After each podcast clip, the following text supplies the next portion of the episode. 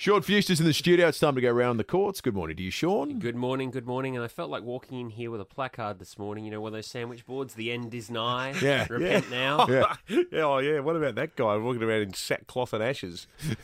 Agape. That's the Greek word for love. For isn't it? love, that's right. Well, and well, uh, there ain't Gre- there ain't no love now. Aren't there four Greek words for love? I don't know. There's eros, which is physical Philios. love. Philios is Agape. friendship. Agape. Oh, hang on. Now I'm stuffed. What's it mean? Well, it means Well- love. It means 1.2 million dollars if you're still loyal.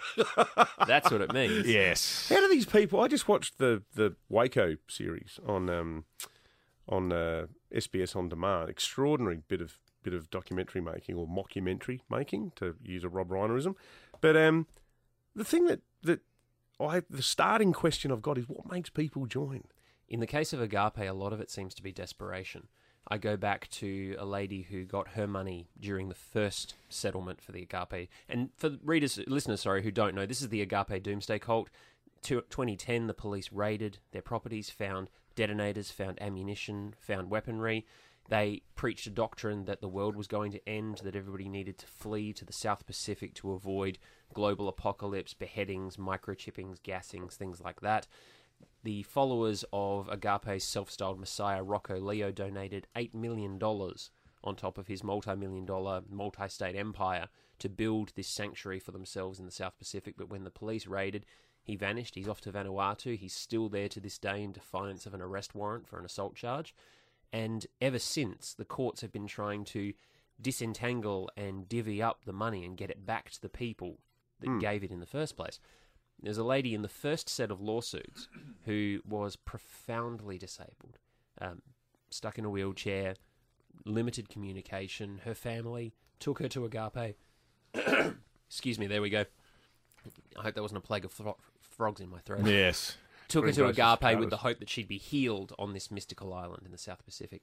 Two hundred fifty thousand dollars they gave. Oh, So there's a lot of desperation there. There's a lot of hope. We heard on um, earlier this week when the final nine million dollars. What a figure! The final nine million dollars was divvied out. One woman was a single mother who was hoping that she and her children would have a better life if they donated to Agape, if they were part of this. And there are still people that are loyal to Rocco Leo to this day. There's one woman who comes to court regularly and acts as his messenger, and even told the court last year that if you move against God, God's hand will move against you. And the judge said, Well, that's great, but there's also a lot in the Bible about paying your taxes on time, too. Yeah. Agape owes $13.4 million in unpaid taxes. And that's Wow. money the Australian taxpayer will never see again. Why can't he be extradited from Vanuatu? Well, Vanuatu apparently isn't prepared to send him away. They're quite happy to have him there operating his White Horse Ministries or whatever it's called this week. It's got a dodgy history as a country of um, money laundering and tax havens, and and they've, they've actually got um, judgments against them by international courts for, for playing fast and loose up there with their uh, their tax arrangements. And the one time he was arrested on behalf of the South Australian Police, the former, now former DPP said there's no ch- reasonable prospect of a conviction on these charges. We'll actually let him go, and so he's been let go, and he's been there ever since. So, with the exception of the assault charge, there is nothing outstanding on Rocco Leo. But he's of course not prepared to come back to Australia and stump up his claim for that final nine million. So. He's lost out, but those loyal to him are going to walk away with $1.2 million.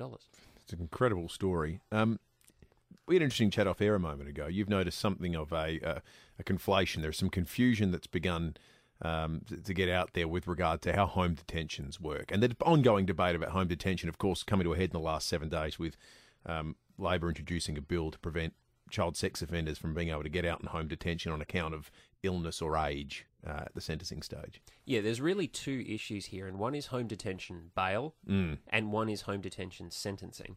Now, this all came up in the first place because of an application for home detention sentencing.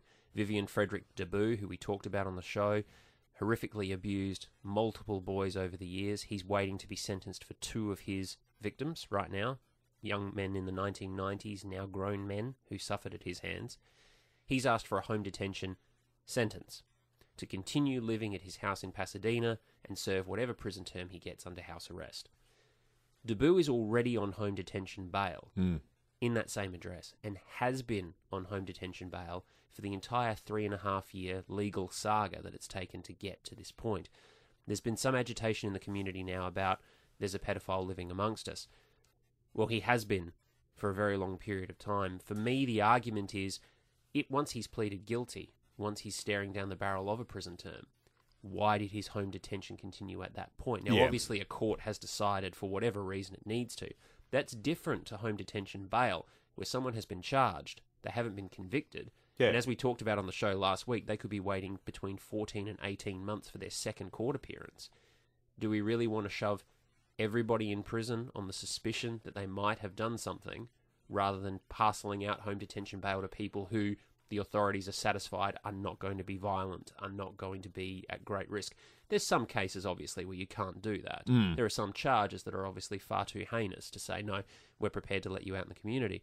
But when we look back at the very first case that was caught by this 14 month delay, it was the Southern Suburbs rapist, Yeah, Yeah. yeah, alleged yeah, rapist. yeah. Yeah. You know, he still hasn't faced court a No. second time yet. And it's He's still been on bail months- that entire time. Still months away, not till March next year. Yeah. He's been he's been out this entire year, hasn't it? Because it was right. last year Last year.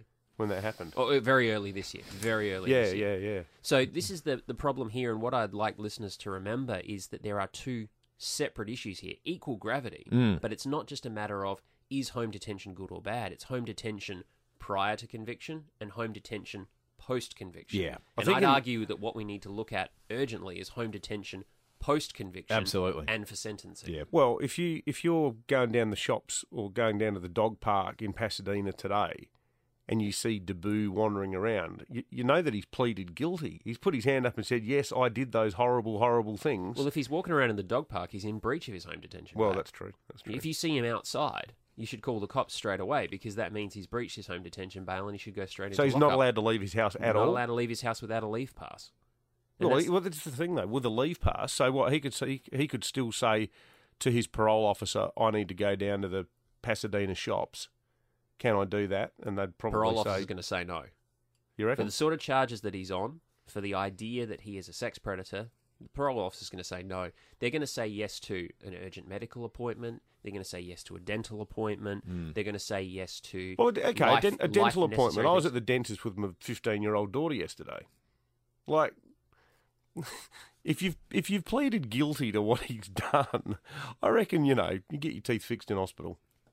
That's what I'm saying. And this is the debate that we need to have. And Yeah. this is why, and I'm not trying to get into partisan politics here, but this is why to have a knee jerk, all right, one case has turned up, let's quickly slap some legislation down on it, is not really helpful because it doesn't think through all the potentials here that we're talking about, all the mm. issues that we're mm. talking about. Yeah. Yeah. Even though, unquestionably, child sex offenders should not be serving home detention. Let me put that out there right now. Yeah, There- there's no point, doubt we're all about that. yeah. But let's let's do the legislation properly the first time because the reason we're in this situation in the first place is because the last time it was talked about, it was done in this slapdash manner. yeah, absolutely. Sean, as always, great to have you in. Thanks, guys. stuff. Sean Fewster from The Advertiser joins us every Thursday and we go round the corner.